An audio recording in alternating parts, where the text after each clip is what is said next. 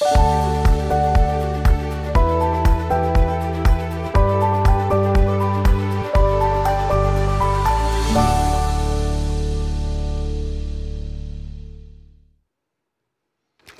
Abend und herzlich willkommen zu unserem Unternehmertalk. Heute ist der internationale Weltfrauentag und zu diesem Anlass haben wir eine ganz besondere junge Powerfrau in das Orangene Studio eingeladen.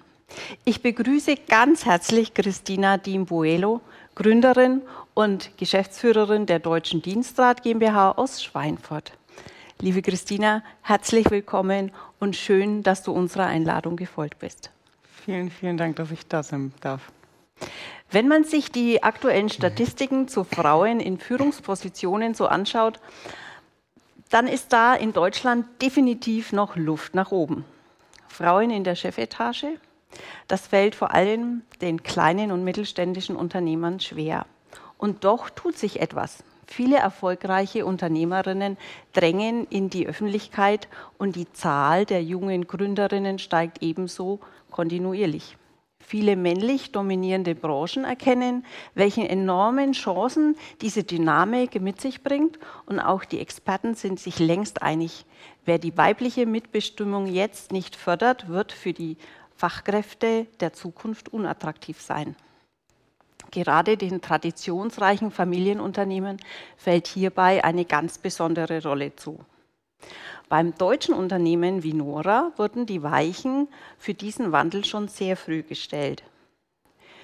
Über viele Jahre hinweg leitete Susanne Buelo den renommierten Fahrradhersteller mit großem Erfolg und führte die Marke in eine ganz neue Ära. Tochter Christina, mein heutiger Gast, hat viel von diesem Spirit ihrer Mutter übernommen und ist sich dennoch bewusst gegen eine Weiterführung des Unternehmenskonzerns entschieden. Seit 2020 steht sie an der Spitze ihres selbst gegründeten Unternehmens und hat damit ihre ganz eigene Vision erfüllt, aber ohne dabei die familiären Ideale über Bord zu werfen. Wie es zu diesem Schritt gekommen ist und wie sie ihre Rolle als junge Unternehmerin wahrnimmt, darüber möchten wir heute mit ihr sprechen. Für euch zu Hause gilt wie immer, stellt eure Fragen in unseren Chat und wir werden einige davon in dieser Runde beantworten. Christina, vorab gleich meine erste Frage. Wie bist du heute von Schweinfurt hier angereist mit dem E-Bike? Ja, vielen Dank, Sabine. Also erstmal freue ich mich auch wirklich wahnsinnig heute Abend ähm, die Zeit hier mit dir ähm, aus diesem wunderschönen Studio verbringen zu dürfen ähm, zum wunderbaren Weltfrauentag. Ja, ein Hoch auf alle Ladies.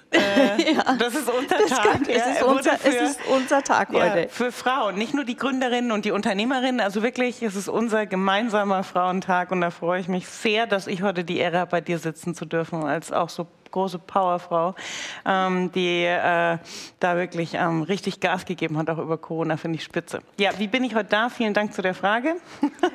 Nicht mit dem Fahrrad.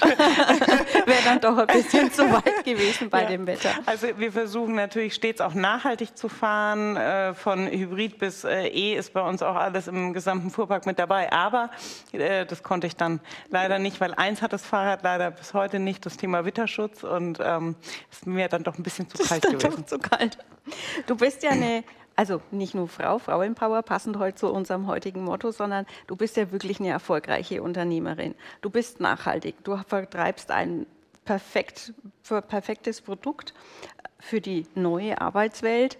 Ähm, du unterstützt damit sogar die Energiewende.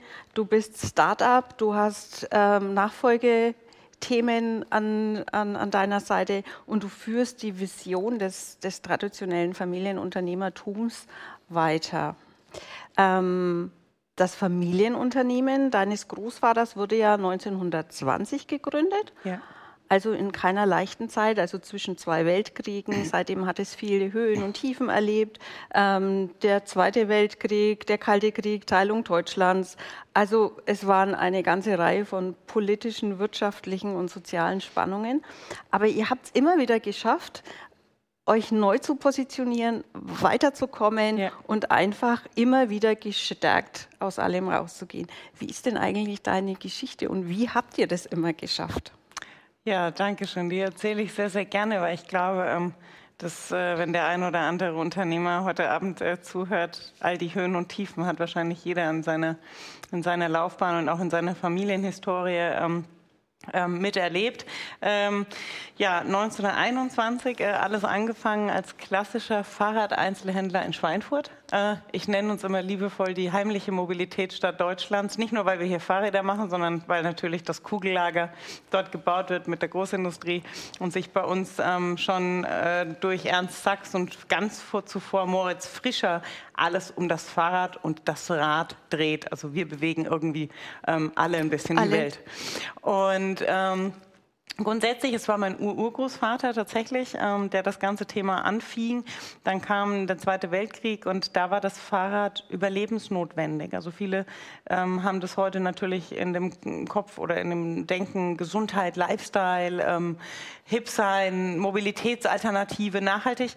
Ähm, es war tatsächlich im Krieg ein überlebensnotwendiges Thema Mobilität, ja, von der Stadt ins, aufs Land kommen, Lebensmittel für die Kinder in die Stadt holen. Also das sind alles, alles viele Themen, die das Fahrrad ähm, da zu einem sehr nachgefragten Produkt gemacht haben.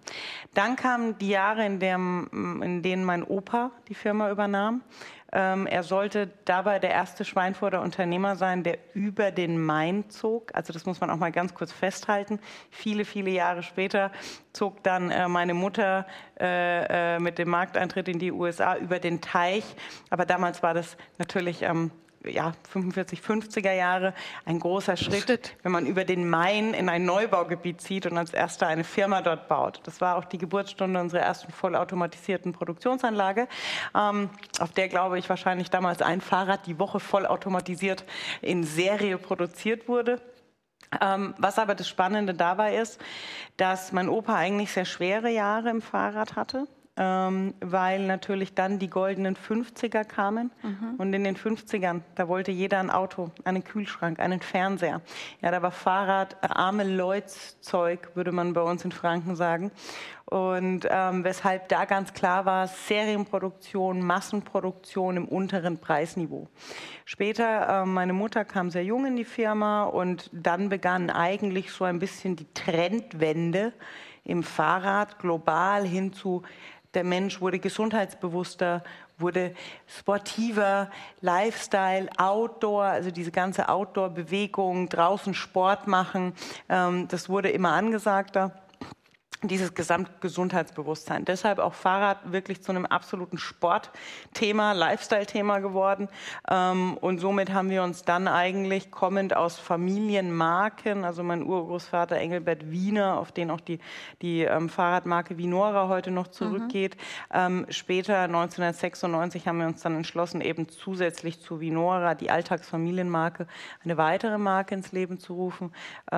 und äh, das war vor allem Highbike. Ja, das Mountainbike hat uns aus den USA beeinflusst und wir wussten, unter einer Familienmarke nimmt uns keiner performanceorientiertes Fahrradfahren ab und ähm, sind eigentlich so in dieses ganze Thema Mountainbike, äh, Performance und, und, und gekommen. Ähm, was hat uns dann wirklich auch zu dem Thema Deutsche Dienstrat geführt? Das sollte einiges später stattfinden ähm, weil wir zuvor uns schon immer ganz klar auch als Teil der Mobilität erkannt haben. Nicht nur als Sportartikelhersteller oder Lifestyle-Produkthersteller, sondern wir wollten immer auch Teil der alternativen Mobilität, der Mobilitätswende sein und haben dann, ich glaube, 2001 das Thema E-Bike wahrgenommen. War das schon 2001? Ja, ähm, und 2001, Wart ihr dann die Erfinder der, Entschuldigung, dass ich dich unterbreche, aber des, des, des E-Bikes, wart ihr dann die Erfinder des ersten E-Bikes? Das ist eine sehr schöne Frage. Ähm, ich sage es mal so. Wir waren die, die das E-Bike-Fahren sexy gemacht haben. Und es gibt E-Bike schon viel, viel länger. Und ich glaube, wir sind heute ja gerade beim Weltfrauentag da. Frauen führen anders, Frauen denken anders ähm, interagieren anders und Frauen sehen auch Produkte anders. Ja, als Fahrrad 70 Prozent unserer Käuferschicht sind Frauen. Ähm, und Dass sie den Männern mithalten können. Und meine Mutter hat dann gesagt, jawohl, wenn E-Bike funktionieren soll, dann müssen wir es sexy machen. Also nicht ähm, Oma, Gießkanne, Friedhof, äh, nur alte Leute fahren das, weil E-Bike gibt es schon sehr, sehr lange, schon in Asien viel, viel länger, als wir es eigentlich kennen. Und jetzt kennt die breite Masse E-Bike, nämlich wir haben sexy gemacht, wir haben den Motor in den Rahmen gedreht, haben ein Mountainbike für On-Road, Off-Road, ähm, für wirklich auch Spaß im Gelände geschaffen. Und auf einmal äh, fahren die Frauen ganz wild vorne mit und äh, zeigen ihren Männern mal, ähm, wo es lang wo geht. es lang geht. Ja, ja. Aber die Geschichte als solches, ähm, ja, kann ich gerne später auch noch auf das Thema deutsche Diensträder ein bisschen mehr im Detail eingehen. Ähm, warum wir eigentlich dann in eine komplett neue Richtung auch gegangen sind. Aber äh, jetzt begleitet dich ja das Thema Fahrrad ein ganzes Leben lang. Ähm, und aber irgendwann kam ja die Entscheidung, dass du das Familienunternehmen verlässt und gründest die Deutsche Dienstrad. Ja. Wie ähm, kam es dann zu der, zu der Entscheidung zu sagen, so und jetzt schlage ich meinen eigenen Weg ein? Was hat deine Mutter? Du bist ja sehr eng mit deiner Mutter verbunden. Ja. Was hat die dazu gesagt, wie du gesagt hast, so und jetzt mache ich mein eigenes Startup? Ja, ähm, also wir haben im Grunde in den letzten fünf Jahren zweimal eigene Wege begangen, ähm, weil wir haben dadurch, dass wir damals in den schwereren Jahren bei Vinora auch in eine geschäftliche Schieflage kamen, immer einen Investorpartner gehabt und immer der einer großen Holding angehört. Ähm, diese Holding hatte dann ein bisschen Umstrukturierung und, und, und, und, und. Und meine Mutter hat nach 36 Jahren im Familienrat ähm, beschlossen, weil wir diese Vinora-Gruppe immer geführt haben als das Familienunternehmen, obgleich wir natürlich auch einer Holding, einem Konzern dann angehörten. Ähm, sie wird sich als Unternehmer dieser neuen Strategie nicht anschließen können, weil das könnte sie nicht mit ihrem Unternehmergewissen ähm, vereinbaren. Sie war immer Unternehmer, sie will immer Unternehmer bleiben. Ähm, sie wird niemals ein, ein Konzernmensch und ähm, wir haben beschlossen, damals den Konzern zu verlassen und sind vor rund fünf Jahren, in 2017, dann aus der Minora-Gruppe ausgestiegen. Gemeinsam als Familie. Mein Bruder war mit dabei, ich, ähm, dann äh, natürlich meine Eltern. Das hat ja die Branche so richtig gerüttelt. Ja. Denke ich ja. mal, wenn so ein Traditionsunternehmen auf einmal sagt, so die komplette Familie steigt ja. aus. Wir gehen und wir haben es uns da auch wirklich nicht leicht gemacht. Ähm, aber und manchmal, wenn Unternehmer auf Unternehmer treffen, wir hatten, ähm, ja, es sollte so sein. Wir sind auf den Hempira mit KTM Motorrad und Husqvarna Motorrad, einer der größten ähm, äh, Motorradhersteller in Europa oder in der Welt, äh, gestoßen. Und das war nach sieben Tagen quasi beschlossene Sache, jawohl, jetzt machen wir Fahrräder zusammen und so sind wir dann als Familie losgestartet, losgerannt, komplett bei nichts angefangen, innerhalb von einem Jahr zwei stehende Fahrradkollektionen, zwei Marken auf die Straße gebracht und uns da wirklich massiv auch am Markt positioniert. Das waren die E-Bikes. Das war alles, ganz alles. normal. Wir haben wirklich ähm, Fahrrad, E-Bike, aber ganz klar bei ähm, der einen Marke, die Marke Raymond, war das ein Herzensanliegen meines Vaters, weil eigentlich, was verkauft sich am allerbesten, das E-Bike. Es war so eine Grundsatzentscheidung, machen wir nur noch E-Bikes. Mhm. Tolle, tolle Frage, weil heute ist es so, der Kunde fragt nach, haben Sie E-Bike oder haben Sie Non-E-Bike? Also dieses Phänomen, das Fahrrad, Fahrrad.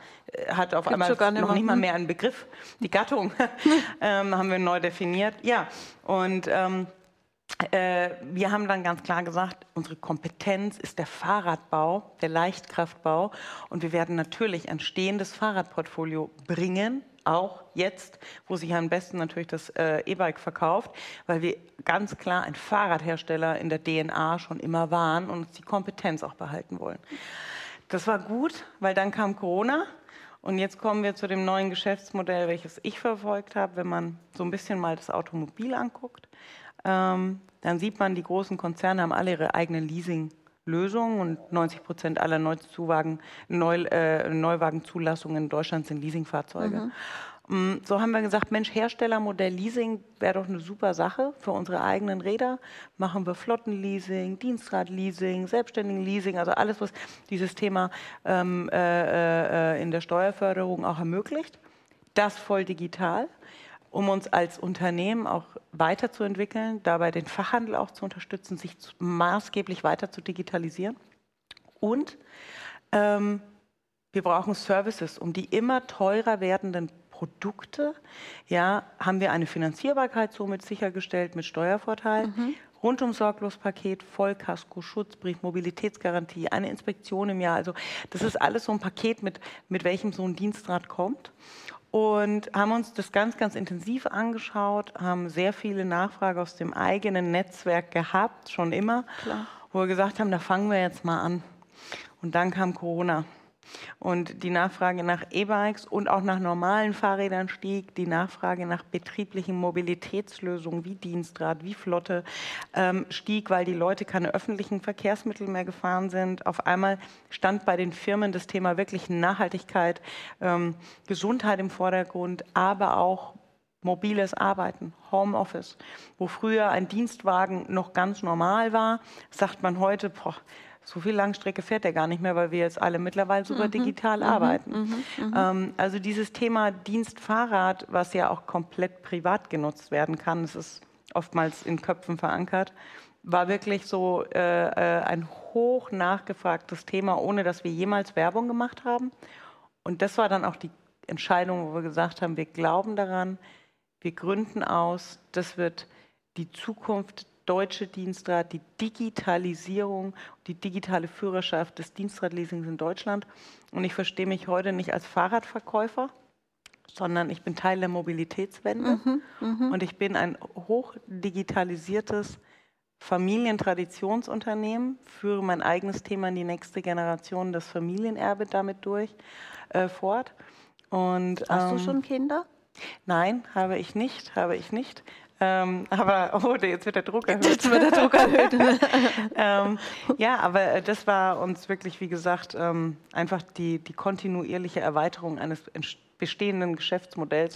Das ist, glaube ich, auch das, was so ein bisschen Unternehmertum ausmacht und vor allem auch Traditionsunternehmen weiterzuentwickeln und uns dynamisch und modern mhm, bleiben mhm. zu lassen.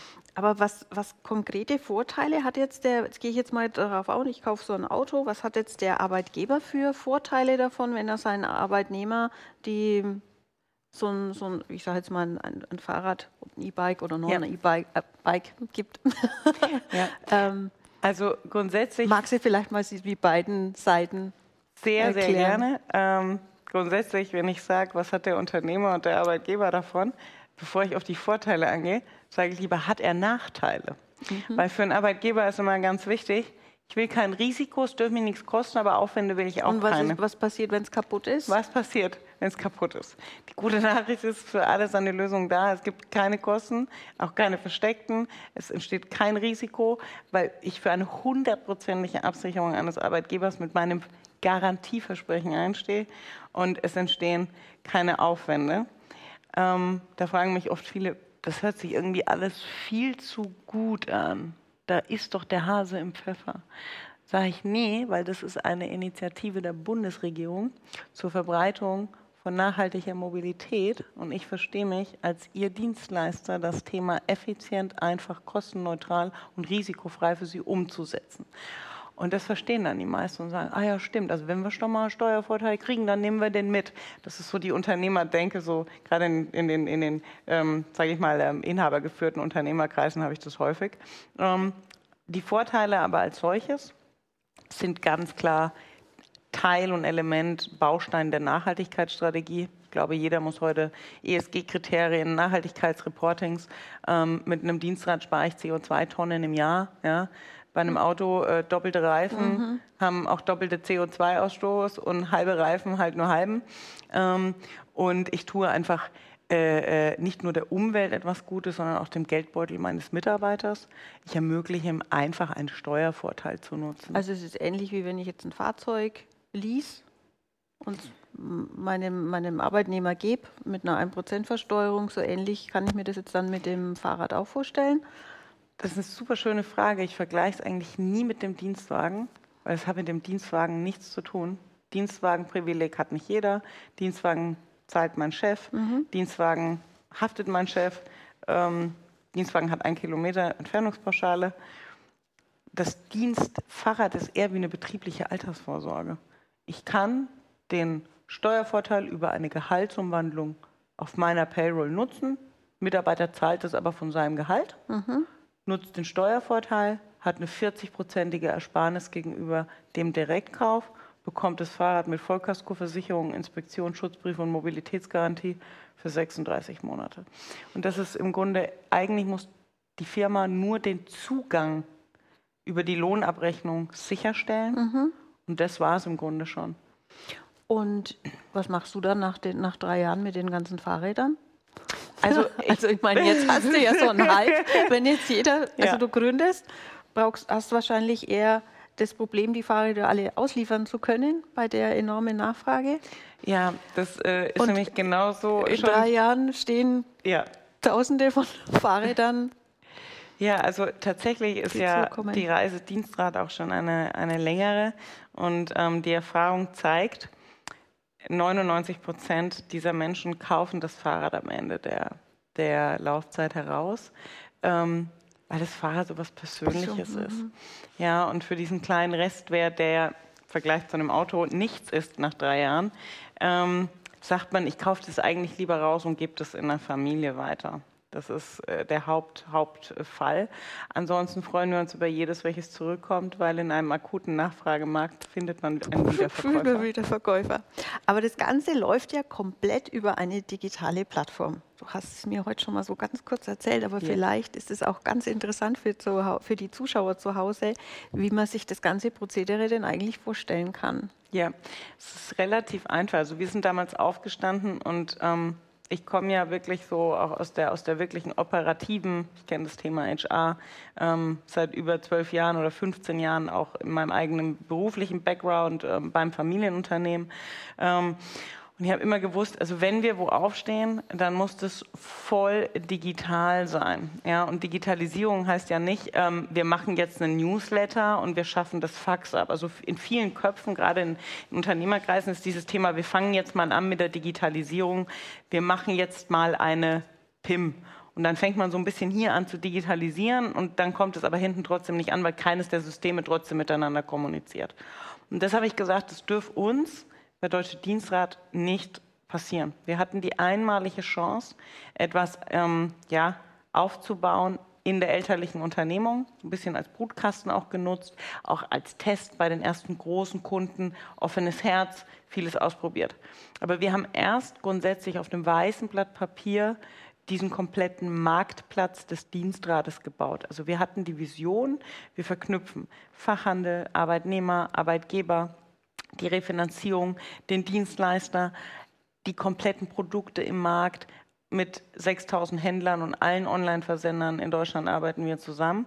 Und wir verknüpfen die so, dass das voll digital ist. Also dass ich keine Menschen bei mir sitzen habe, die vorne Papier im Frontend ausdrucken, hinten wieder eingeben, sondern wir müssen ein voll durchdigitalisiertes Unternehmen sein, um unsere Tradition weiterführen zu können, nämlich die persönliche Ansprache und den persönlichen Kontakt hin zum Kunden wahren zu können. Und so sind wir eigentlich aufgestanden und hatten das Glück, weißes Blatt Papier, wir haben die Maschine gebaut und als alles wirklich voll digital ähm, funktioniert hat, sind wir an den Markt und ähm, es hat sich wahnsinnig bewährt. Ähm, es ist wahnsinnig skalierbar als solches und ähm, der Kunde hat einen riesen Vorteil. Meine Berater, einschließlich meiner selbst, wir sind noch am Telefon. Auch bei der Schadenabwicklung. Da sitzen Menschen, die mit einem sprechen, sprechen, und die einen persönlich beraten, weil das ist für mich wichtig. Ich will kein Massen und, und, und Volumen.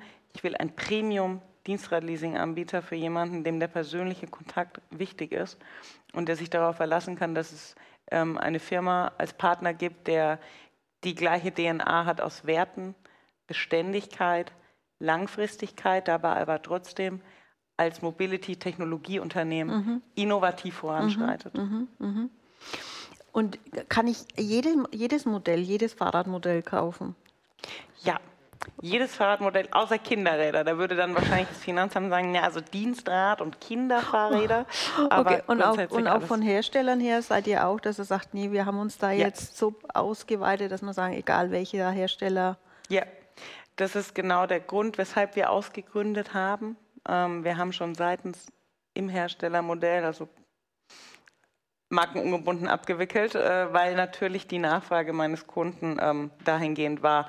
Und wenn ich eins gelernt habe, meine Mama hat immer und auch mein Opa, und das zeichnet, glaube ich, gerade Unternehmer, die mit Tempo zum Markt agieren, immer mit dem Ohr am Markt, auch immer noch nah dran. Ähm, wir haben immer dynamisch auf den Markt reagiert und vor allem auf unseren Kunden gehört. Mhm. Ja, als wir das E-Mountainbike damals vorstellten, 2012, die Konkurrenz, die anderen Hersteller, die Presse, sogar unsere eigene Mannschaft in Schweinfurt, unser Außendienst hat uns ausgelacht, hat gesagt, das kauft kein Mensch. Aber der Konsument, der an diesem Demotag da draußen stand und dieses Fahrrad gefahren hat, so ein bisschen wie das iPhone. Das hätte keiner gebraucht, aber der Konsument hat es verstanden. verstanden. Und deshalb war für uns wichtig, wenn drei meiner Kunden mir sagen, Markenungebundenheit ist das Wichtigste, dann muss ich es natürlich ändern. Und somit haben wir dann noch ganz klar gesagt, deutsche Dienstrat, wem vertraut der Deutsche? Deutsche der Lufthansa, Deutsche Deutsch. Post, Deutsche Bahn. Wir möchten eben diesen, diesen konservativ werteorientierten, verlässlichen Charakter mitbringen, aber parallel auch jung und innovativ sein und dynamisch auf alle Kundenwünsche eingehen. Und so die, die weitere Vision ist, wir wollen der Marktplatz im Dienstradleasing in Deutschland werden. Na, da seid ihr ja schon ganz gut vorne mit dabei, denke ich mal. Aber wenn man jetzt mal so in diese ganze neue Generation blickt, ähm, da stellt man ja fest, dass sich deren Werte irgendwie ganz anders verschieben. Ähm, die haben ganz andere Statussymbole, mhm. die junge Generation.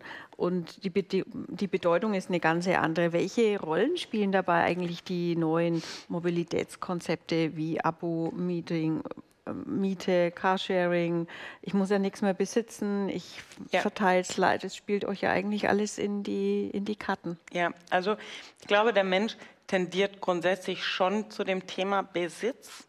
Aber gerade für die jüngere Zielgruppe ist natürlich das Thema neue Technologien wahnsinnig wichtig. Ja. Und ein Dienstrad-Leasing-Modell, ich vergleiche das immer fast so ein bisschen wie mit einem Abo und einem Mietmodell, weil ich kann nach 36 Monaten ja entschließen, ob ich das Fahrrad zurückgebe und mir ein neues Fahrrad hole die neue Technologie umstelle oder ob ich es rauskaufe und in der Familie weitergebe. Ähm, ich glaube, dass die junge Generation einen häufigeren Wechsel auch an, an, an neuen Technologien möchte. Ähm, das Thema Automobil ist tatsächlich heute kein Statussymbol mehr in dem Ausmaß. Das spiegeln mir ja jeden Tag meine Arbeitgeber, mit denen ich spreche. Die sagen, wo ich früher noch junge Leute habe locken können, mit hohen Gehältern, mit Autos, ähm, sind es vielleicht heute nur noch rund 10, 15 Prozent. Ähm, der Rest möchte andere Dinge und das ist genau dieses Thema New Work. Ähm, die Chat Zen, die Chat Y, die denken anders, die ticken anders, mhm. die wollen von einem modernen Arbeitgeber auch anders mitgenommen und abgeholt werden. Ich für mein Glück habe in Schweinfurt zwar eine große Konkurrenz, was andere Arbeitgeber mit hohen Gehältern angeht, Großindustrie, habe es aber geschafft, eine spitzenmäßige junge Mannschaft um mich zu formen Leute, die früher vor Corona niemals aus München von guten Arbeitgebern, aus Frankfurt in unsere Region gezogen wären, die heute aber sagen, dieses Work Surrounding, ja, ich kann digital arbeiten, ich kann ähm, aber auch im Office sein, ein Wohlfühlklima ähm, spornt diese jungen Leute ganz anders an ähm, als, als hohe Gehälter und Firmenwagen. Und das finde ich so, so wahnsinnig. Was habt ihr sonst noch für Leistungen für eure Mitarbeiter, dass ihr die ja. so motiviert? Also ganz klar ist, bei uns darf jeder selber Verantwortung und Eigenverantwortung übernehmen. Ähm, gerade auch das Thema äh, Vertrieb, jeder hat seine Argumentation, jeder kann Geschäftsfelder weiterentwickeln und natürlich haben wir im Moment ein Produkt, was in einem Nachfragemarkt sitzt, in einem jungen, dynamischen Umfeld, in einem Zukunftsmarkt, was natürlich schon mal grundsätzlich Stabilität mitbringt. Ähm, aber ich glaube auch, dass wir es schaffen, eine Unternehmenskultur vorzuleben, weil wir sie leben, die allen nicht nur Weiterentwicklungsmöglichkeiten gibt, sondern auch ein so ähm, ja, familiäres Arbeitsumfeld, was in einer so wandelnden und schnelllebigen Zeit mhm. ähm, vielen einfach massiv wichtig wurde.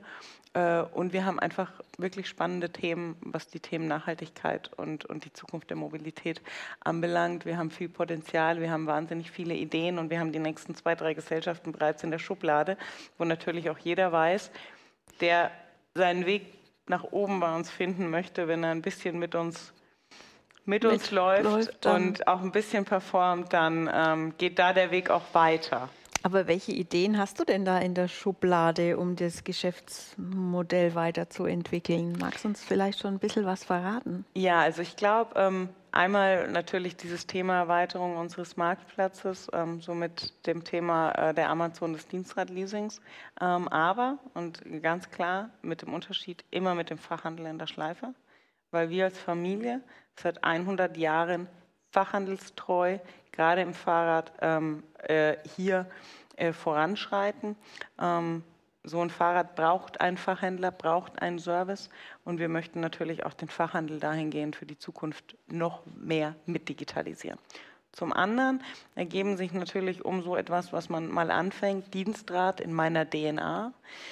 Ähm, auf einmal bei Firmen, denen ich Dienstrat äh, äh, quasi anbiete, ganz neue Themenfelder. Von das ist klasse, dass wir jetzt den ersten Baustein der Nachhaltigkeitsstrategie haben. Frau Poello, können Sie uns auch Solaranlagen bauen? Wie schaffen wir das, dass wir auf Ökostrom umstellen? Und wie geht eigentlich das ganze Thema nachhaltige Geschäftsfeldentwicklung? Und ich möchte eigentlich im Grunde ein geschlossenes grünes Ökosystem machen und können Sie uns unterstützen dabei, 2023 CO2-neutral zu sein? Und dann sitzt man erstmal grundsätzlich da und sieht ganz, ganz, ganz viele tolle Möglichkeiten, mhm. baut sich ein Netzwerk und so kommt eins zum anderen. Also ich werde keine weiteren Details nennen, aber ich glaube, Gibt's diese dann bald Themen... eine Umfirmierung, oder? Ja, also noch nicht mal Umfirmierung, vielleicht wird es auch wirklich ähm, etwas, etwas Eigenes. Ähm, das ist aber nur ein Teil. Das nächste Teil ist, bei vielen Firmen stoßen wir natürlich ähm, die Themen gerade im Personal Lohnabrechnung, Gehaltsabrechnung, Digitalisierung an. Mhm. Ähm, wir kommen voll digitalisiert. Ja, das ist äh, wie wenn ich eine E-Mail an ein Faxgerät schreibe. Und ähm, dann haben wir bei vielen Arbeitgebern eben diese Themen, die wir wahnsinnig gerne mit unterstützen. Also auch hier wird es ähm, langfristig Lösungen geben, wie wir das Thema auf der Arbeitgeberseite ähm, in ein noch effizienteres, digitaleres Umfeld führen. Ähm, und ich glaube, das macht dann jedem Arbeitgeber massiv Spaß auch. Ja. Also deinem Schmunzeln zu entnehmen, stecken da noch ganz, ganz viele andere Ideen noch dahinter. Aber diese Ideen sind, wie gesagt, nicht nur auf äh, meinem Mist gewachsen. Ich muss sagen, meine Mannschaft ist ähm, ja ein Think Tank und äh, man muss nur mit Menschen sprechen und das ähm, birgt immer wieder ganz neue Möglichkeiten. Welche Rolle spielt deine Mutter jetzt dabei? Sie ist ein Teil meiner inneren Stimme. Ich habe in, in all den Firmen, ich habe alles gemacht, von der Einspeicherei bis Bänder geputzt. Ich habe bin dort gekrabbelt, wurde dort gewickelt. Ähm, später hat sie mich die ersten beruflichen Schritte mit begleitet, verfolgt, hat mir aber auch ähm, nochmal ganz klar meine Aufgabe gegeben, mir die Hörner abzustoßen. Ich habe äh, dann in den USA lebend unser äh, USA-Geschäft damals im Fahrradvertrieb aufbauen dürfen. Da waren viele dunkle Stunden dabei, weil fremdes Land, keine Vertriebsorganisation mit dem Wissen, das sind 6000 Fahrräder auf dem Wasser und ich weiß nicht, wie ich sie verkaufen soll. Spannend, ähm, spannende fünf Jahre, ist aber sehr erfolgreich dann zumindest ausgegangen. Und dann hat sie sich quasi mich angezogen und hat gesagt, du musst alles einmal gelernt haben und hat mir immer mit auf den Weg gegeben, ähm, an einem Punkt X muss man auch in großen Fußstapfen eigene Wege gehen. Hat mich dabei aber immer unterstützt. Mhm. Ähm, und begleitet mich natürlich heute auch in einer Beiratsfunktion sehr eng, egal was, was es gibt, wenn ich mal ähm, ja, meiner Mutter ihr Kontaktbuch brauche, mal ein nettes Wort, einen Anruf, ähm, auch einfach einen Rat von Frau zu Frau in einer sehr männerdominierten Welt. Wobei auch hier wird das Fahrrad ähm, und natürlich bei mir sowieso weiblicher. Ähm, aber sie ist für mich ja mein, mein, engster Wegbegleiter neben meinem Mann. Das muss ich sagen, ohne meinen Mann ähm, gäbe der, es die Deutsche Dienstrat nicht. Der führt ja, der führt ja gemeinsam mit dir das Unternehmen. Ja. Ja, mein Mann ähm, kommt aus einer ganz anderen Unternehmung, aber wir kennen uns seitdem wir 15 sind. Und äh, wie das dann so ist, hat er natürlich ganz, ganz viele Jahre äh, das Thema Unternehmertum, Fahrrad an jedem Abendbrottisch miterlebt. Und ähm, er hat ganz große äh, Finanzdienstleister und Versicherer in Deutschland digitalisieren dürfen und hat sich dann bei uns natürlich das ganze Thema im Maschinenraum der Volldigitalität und ähm, dieser ganzen Themen sehr, sehr äh, gut angenommen. Und äh, ohne meinen Mann muss man ganz klar sagen, äh, der ein Visionär und ähm, ein wahnsinnig brillanter Kopf ist, äh, gäbe es das in der Form nicht. Und wie schaut dann eigentlich so der gemeinsame Alltag aus? Gibt es den überhaupt noch? Wie funktioniert der? Ja, also wir leben ja wirklich ähm, Firma, also als Familie, mhm. ich kenne es nicht anders. Mhm. Ähm, viele der Mitarbeiter kommen auch abends mit zum Abendessen, da wird noch ein bisschen gebrainstormt. Mm, das ist ähm, eigentlich macht uns das wahnsinnig Spaß und erfüllt uns zu sehen, wie ähm, Menschen auch aus dem früheren Umfeld, unser Vertriebsleiter ist zum Beispiel viele Jahre äh, in der Welt unterwegs gewesen, war im sehr namhaften großen ähm, äh, äh, Metallverarbeiter tätig in einer leitenden Position, kam jetzt wieder zurück in die Heimat.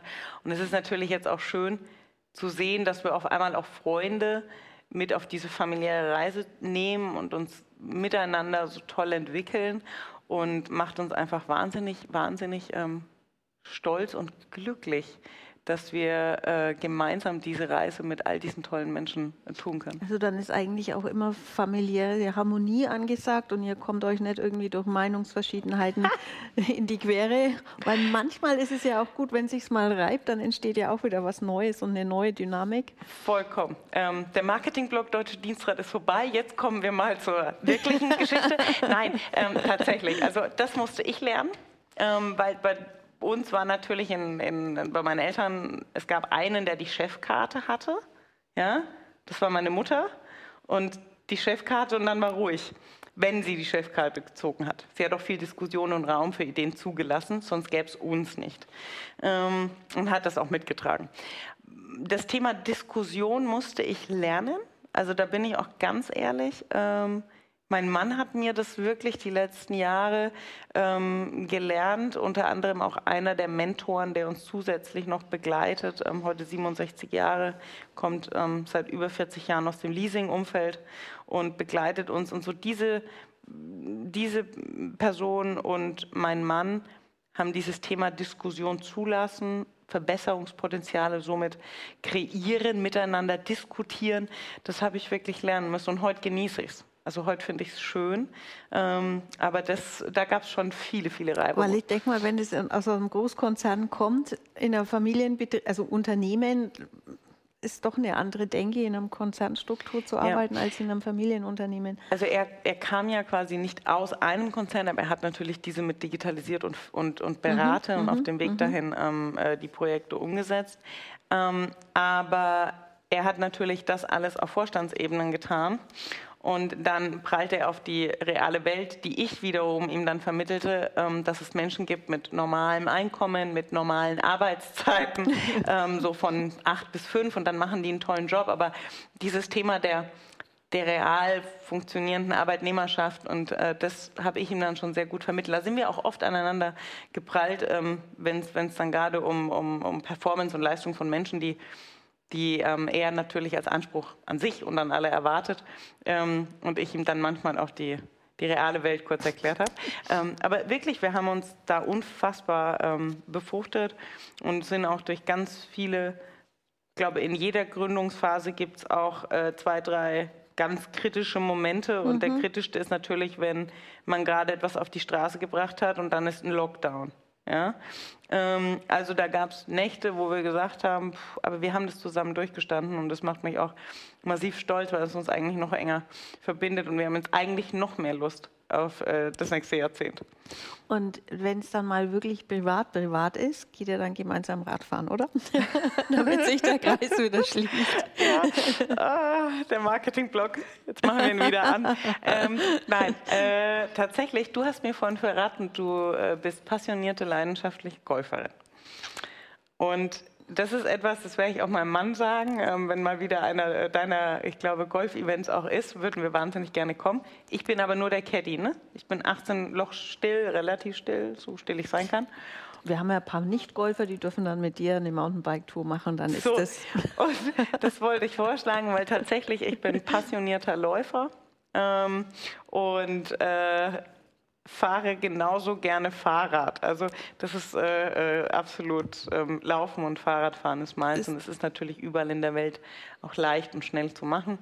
Und ähm, wir nutzen auch, bin auch ein typischer wirklicher Dienstradler. Also da hatte ich noch ganz lange nichts mit Dienstrad zu tun. war ich wirklich immer der Alltagsfahrradfahrer und mein Mann liebt Autos über alles. Und dann kommt er in eine Fahrradfahrfamilie und lernt eine Frau kennen, die sich aus Autos genau nichts, nichts macht, macht die wirklich nur Fahrrad fährt, das auch im Alltag. Und das war auch eine Umstellung für ihn. Und heute ähm, ist er so begeisterter Fahrradfahrer, dass wir jetzt sogar einen eigenen Radrennmarathon sponsoren, den Rhön 300. Das ist einer der größten Radrennmarathon oder Radrennen in Deutschland. Ähm, der ist jetzt am 6.8., also falls jemand im August noch, noch auf die Rennmaschine will. Es gibt aber auch ein Jedermann-Rennen mit E-Bikes, mit normalen Fahrrädern für 30 Kilometer, 50 Kilometer. Also da habe ich, das war uns wichtig, wenn wir sowas machen, muss das auch für jedermann zugänglich mhm. sein mhm. und nicht nur für die Jan Ulrichs unter uns. ähm, deshalb, äh, wie gesagt, 6.8. Da schickst du uns noch Infos, dann posten wir das auf unserem Blog und stellen es auch bei uns Sehr gerne. auf unseren Sehr Kanälen gerne. ein. Jetzt kommt auch eine Frage aus unserem Chat. Viele Frauen wollen eine Verantwortung einer Führungsaufgabe gar nicht übernehmen. Woran liegt das deiner Meinung nach? Ja, ich glaube, weil die Frau um dieses Thema Diskussion ähm, aufzugreifen. Ähm, das erlebe ich häufig in, in, der Dynamik in unserer Mannschaft. Eine Frau stellt sich häufiger hinten an, aber nicht, weil sie, weil sie dümmer ist, nicht klüger, äh, weil sie weniger kann, sondern weil eine Frau eben nicht die ist, die sich dann auf die Bühne stellt und sagt, vom Starte nimm, jetzt lang ich zu. Also Frauen sind Teamplayer, Frauen ähm, unterstützen sich gegenseitig, also jetzt geschlechterlos, man unterstützt sich, man ist ein Teamplayer. Ja, deshalb haben wir ja auch dieses äh, Thema des Kinderkriegens, weil man uns zutraut, dass wir eine Familie umsorgen ja. und das Thema zusammenhalten, auch, auch zusammenhalten. Ähm, ich glaube, das ist wahrscheinlich evolutionsbiologisch schon in uns so programmiert. Und es ist natürlich schon, also so harte Debatten, da haben es Männer oftmals wesentlich einfacher. Und ähm, warum wollen wir das oft nicht übernehmen? Weil die Männernetzwerke teilweise noch so stark sind. Und ich bin jetzt nicht für die Quotenfrau dabei. Ich glaube, eine Frau sollte genau nicht wegen einer Quote wo sitzen, weil dann hat sie sofort einen Stempel. Mhm. Das, ne, um Gottes Willen. Mm, ich glaube aber, dass es schwierig ist, auch in größeren Konzernen für Frauen, sich gegen die Männer zu behaupten. Und deshalb bedarf es Frauennetzwerke, Frauen, die anderen Frauen ähm, helfen. helfen unterstützen. Ja, ja. Bist du der Meinung, dass es mehr Unternehmerinnen braucht? Ich würde es wahnsinnig begrüßen. Also wir haben ja heute den Weltfrauentag, also müssen wir auch ein bisschen Werbung für uns machen. Ja, ich würde es wahnsinnig begrüßen. Ich glaube aber auch, dass die neue Generation, also die heutige Generation, die jetzt Firmen übergibt, ja schon wesentlich offener auch dem Thema gegenüber, meine Tochter führt das Unternehmen weiter. Wir haben ganz tolle Unternehmerinnen hier in Deutschland, die jetzt gerade in diese erste, äh, also die in die, die Übernahmen, ähm, die in die Unternehmensnachfolge eintreten. Ich bin ganz gespannt. Ich habe mittlerweile, äh, denke ich schon, Hilfe der arme Mann. Der wird in den nächsten 10, 20 Jahren nicht ganz so viel Spaß haben. Wobei, und das ist das, wirklich gut ist ein Unternehmen nur, wenn alles ausgeglichen ist, wenn man sich auf Augenhöhe, unabhängig vom Geschlecht, wirklich divers begegnet und Raum für alle Kulturen, alle Geschlechter, alles zulässt, ähm, weil ich glaube, das bringt einen als Unternehmen einfach massiv nach vorne. Mhm, mh. Siehst du eigentlich, dass, ähm, oder hast du das Gefühl, dass in gewissen Situationen ein Mann leichter ans Ziel kommt? als eine Frau, beispielsweise bei Verhandlungen mit Lieferanten, oder ist es dir selbst auch schon mal so ergangen? Ein Mann nimmt sich das. Mhm. Nicht alle, also das wäre zu, zu standardisiert, aber ein Mann sagt bestimmter, was er will, mhm. und eine Frau äh, ist da eher zurückhaltend. Also ich muss ganz ehrlich sagen, ich habe früher ähm, klassisch beim Hersteller Familie haben wir Fahrräder verkauft. Aber ein Fahrradverkauf in den letzten 15 Jahren im Fahrrad, wer das ein bisschen verfolgt hat, war kein Verkaufen. Das war verteilen, festhalten und der, der am lautesten geschrien hat, hat eins bekommen und ich habe verteilt. Mhm. Jetzt machen wir ein Geschäftsmodell, wo auf einmal eine Vertriebskomponente dazu kommt und der Vertrieb sehr, sehr wichtig ist. Vertrieb ist ein unschönes Wort, aber genau dieser Firmenkundenkontakt, dieses Thema aktiv auf jemanden zuzugehen, sein Netzwerk zu nutzen, das Thema zu platzieren. Das war für mich wirklich schwer. Und ich glaube, auch deshalb sind heute noch mehr Männer im Vertrieb als Frauen, weil für eine Frau, jetzt auch für mich vor allem gesprochen, da die Hürde wesentlich größer ist, zu sagen, ich würde gerne, darf ich mal, das, vielen Dank. Und man sagt, klasse, ich rufe dich morgen mal an, machen wir, super, hast du mal eine Stunde für mich? Klasse. Nee, machen wir jetzt so. Haken dran. Also mhm. das ist, da sind wir einfach wirklich sehr unterschiedlich. Wie ist es in deinem Unternehmen? Hast du mehr Frauen oder mehr Männer? Wir sind oder so, gut oder? ausbalanciert. Wir sind gut ausbalanciert. Was mir aber wichtig ist. Und die ähm, Frauen sind besser im Vertrieb. Äh, ich habe tatsächlich ein paar äh, Atom, Atomraketen. Ähm, ich liebe es auch wirklich, ähm, mit Frauen zusammenzuarbeiten. Bin ich großer Fan von. Ähm, und was mir ganz wichtig ist, äh, tatsächlich, weil wir müssen ja unsere Männer immer ertragen bei uns im Büro und äh, gut, wir, wir haben ein gutes Miteinander, aber ich mache einmal im Quartal mein Female Empowerment Day Deutsche Dienstrat. Da machen die Mädels und ich was Schönes zusammen. Ich gehe mit meiner ganzen weiblichen Führungsmannschaft und der kompletten Führungsbasis, der kompletten Frauenbasis vom wirklich ähm, äh, Telefonhörer bis hin alle Frauen machen ein Event zusammen und das ist immer so schön, weil auch das ist was Männer untereinander, habe ich festgestellt, reden viel mehr und das und hier und da. Und sowas, wir genießen das dann mal, wenn die Frauenseite mal ihre eigene Bürodynamik äh, untereinander diskutieren kann. Und am nächsten Tag sind dann die Männer mal ganz aufgeregt, wenn wir zurückkommen. Und, und was habt ihr so gesprochen? wir haben uns mal als Frauen ausgetauscht. Nee, ist schön und ähm, es macht äh, großen Spaß und das werde ich auch weiterhin so halten. Genauso wie mit dem Thema völlig flexibles Arbeiten. Ich habe meine Marketingchefin, ich bin so stolz, dass sie bei mir ist. Sie ist eine absolute Koryphäe mhm. und drei Kinder, größten Respekt. Sie ist das größte Organisationstalent, was ich kenne. Vollblut-Unternehmerin in meinem Unternehmen. Was Besseres kann mir nicht passieren. Mhm. Und sie muss natürlich einen flexiblen Arbeitgeber haben, weil drei Kinder sind nicht so leicht ja, äh, zu organisieren im Kleinkindalter. Und ähm, da habe ich vollstes Vertrauen, das funktioniert wirklich äh, besser, als, als, als man sich das überhaupt vorstellen kann. Deshalb sage ich immer jedem, gerade den Unternehmern, Mut dazu, vertraut auch auf die Frauen, die Kinder haben, die Kinder bekommen. Die Frau soll keine Angst haben, ein Kind zu bekommen, dass sie danach den Job nicht mehr hat. Sie, also wirklich, der Unternehmer muss dem mutig gegenüberstehen und sagen, ich lasse das trotzdem zu, weil wir gnadenlos auf einen Fachkräftemangel zulaufen. Und wenn wir es jetzt nicht schaffen, die guten Frauen und die Frauen in Arbeit und Lohn und Brot zu halten, ja, dann werden wir noch mehr und noch schneller den Fachkräftemangel haben, äh, der natürlich das Thema Dienstrat momentan mhm. auch sehr beflügelt. Aber gerade das Thema, die Arbeitswelt wird weiblicher, wir müssen sie auch weiblicher machen. Kommt die Frage aus unserem Chat, siehst du dich selbst als Feministin? Nein, gar nicht.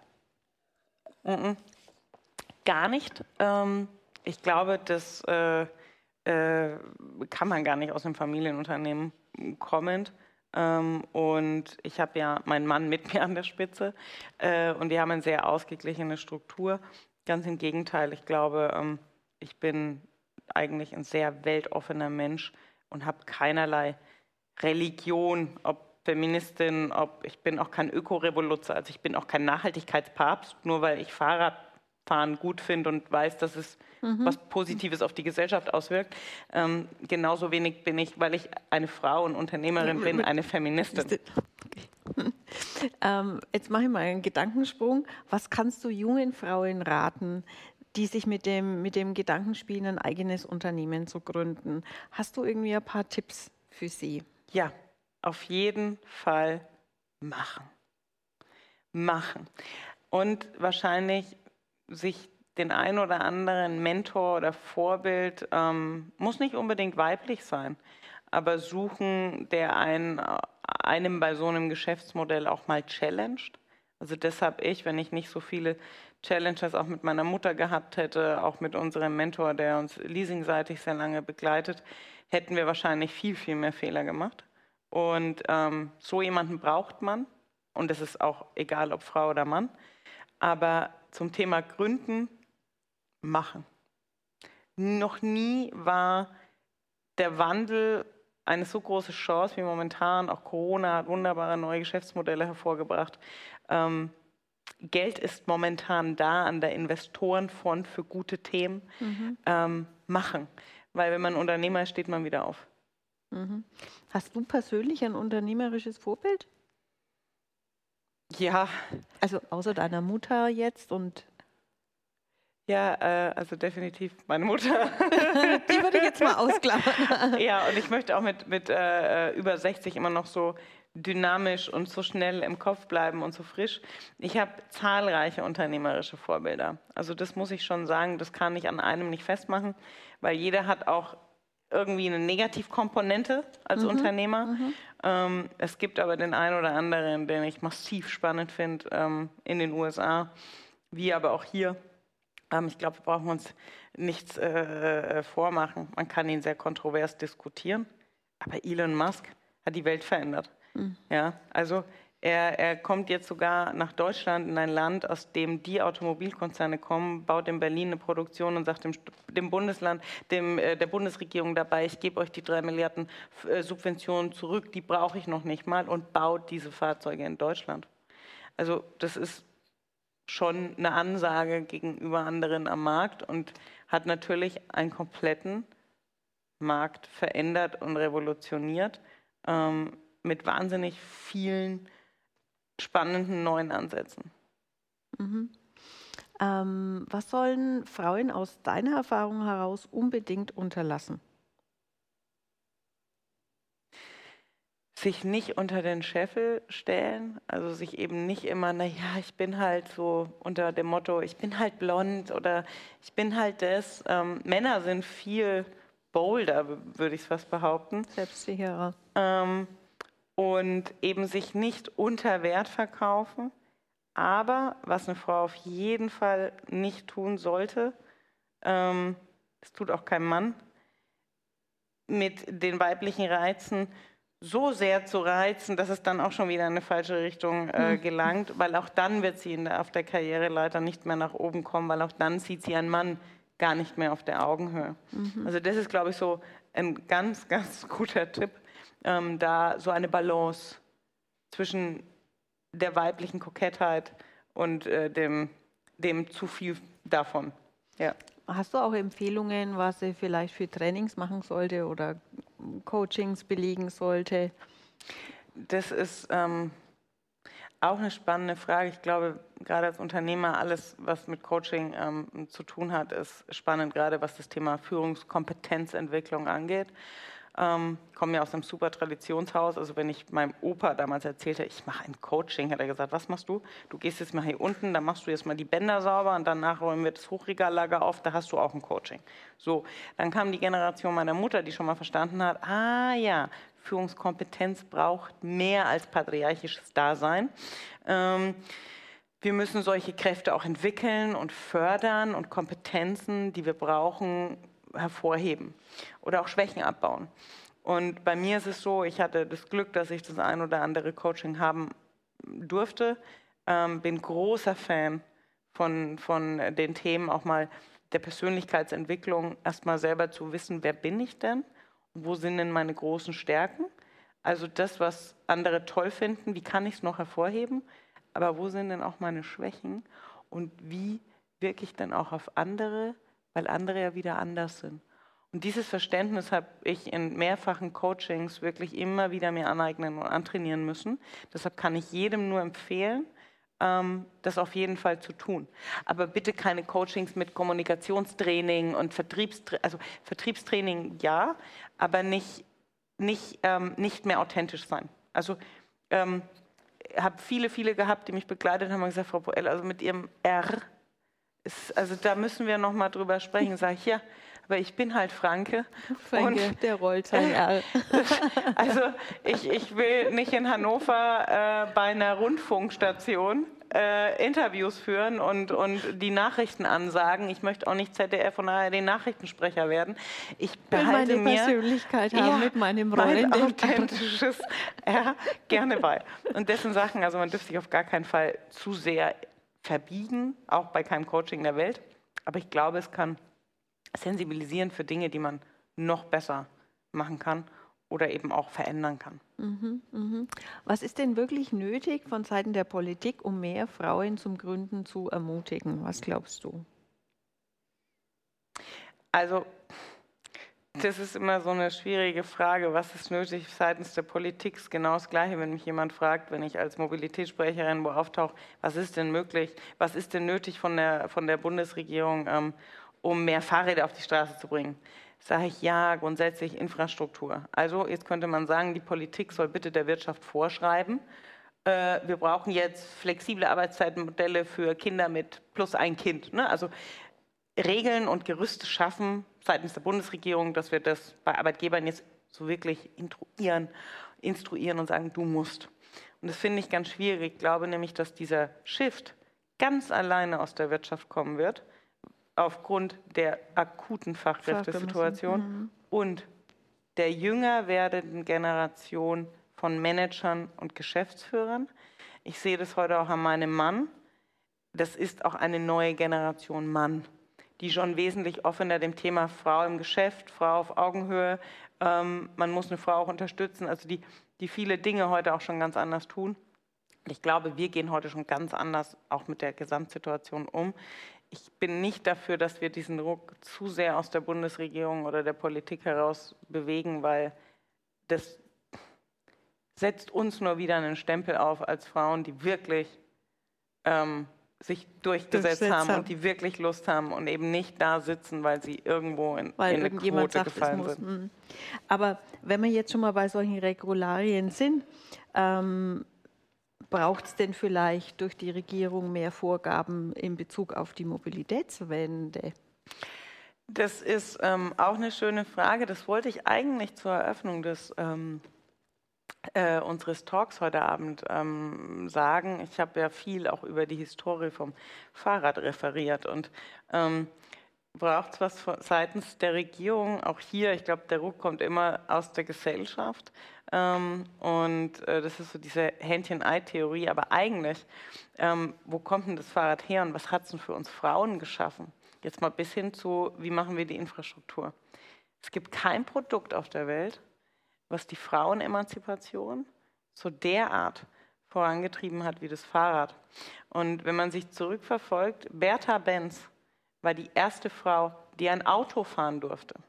Ja? Mhm. Ähm, da gab es aber ganz, ganz, ganz viele Millionen andere Frauen in genau diesem Zeitalter und davor, denen war der Führerschein vorbehalten. Wir konnten nicht an Universitäten, wir konnten noch nicht mal für unsere Wahlrechte kämpfen, weil wir einfach nicht mobil waren. Ja, und Mobilität, egal ob jetzt Fahrrad oder Auto, sorgt immer für Wohlstand mhm. weil es für Bildung sorgt. Und als die Frauen dann das Thema Fahrradfahren für sich erkannt haben, konnten die auf einmal für ihre Frauenrechte kämpfen.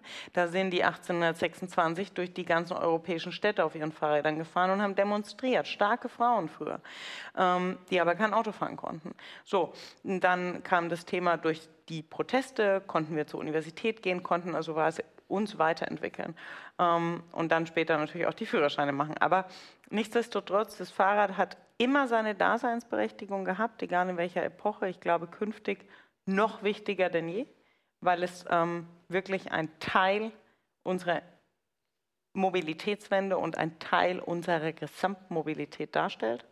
Ähm, deshalb sollte von der Bundesregierung ganz klar äh, äh, äh etwas getan werden in dem Thema langfristige Verankerung der Dienstradregelung in Deutschland, und zwar über Mitte 2030 hinaus. Mhm. Am besten ohne irgendeinen geldwerten Vorteil. Das kann schon mal das Thema der Beschleunigung auch bei Arbeitgebern hin zu Arbeitnehmern ähm, äh, äh, mit sich bringen. Und die Infrastruktur als solches, ich glaube, die wird folgen, weil das war immer Hähnchen-Ei. Ja, und ähm, ich glaube, dass die Infrastruktur nachziehen wird. Natürlich muss das von der Politik kommen. Wie schnell das jetzt geht, wurde verlangsamt auch durch Corona. Ähm, jetzt natürlich durch die große Krise, die wir hier in Europa haben. Das ist jetzt alles politisch gesehen davon auch ein bisschen abhängig, weil da haben wir jetzt gerade noch ein paar andere Themen. Ich glaube, die Politik gerade, ja. Christina, jetzt ist schon fast eine Stunde um und ich komme zu meiner Schlussfrage. Wenn du heute auf deine Karriere zurückblickst, Gibt es irgendetwas, was du anders machen würdest? Oh, das ist eine schöne Frage. Oh, es gibt einige Dinge, die ich anders Also du hast ja würde. eigentlich so eine Traumkarriere und eigentlich alles, was, aber irgendwas, wo du sagst, Ja. nee. Ich bin froh für die gesamte Reise. Ähm, aber es gibt so ein paar Themen ähm, und, und, und äh, Fehler, die ich mir gerne erspart hätte. Aber ich glaube, die entwickeln einen ja dann auch persönlich weiter. Hm, was würde ich anders machen? Also ich würde definitiv äh, nicht viel anders machen wollen, aber ein paar Dinge hätte ich früher gerne gewusst. Und das ist für mich jetzt so spannend. Ich bin heute Mitte der 30. Hm, wie man sich von, von Jahr zu Jahr einfach weiterentwickelt. Und wenn ich heute mit Unternehmern spreche, die 40, 50, 60 sind, ist es für mich immer ähm, ist besser als jeder Vorbildunternehmer irgendwo in der Welt äh, oder irgendein Managementbuch. Solche Gespräche mit solchen Menschen mit so viel Lebenserfahrung ähm, ist für mich immer mein ganzes, mein ganzes Seelenheil. Ja. bringen einen immer weiter.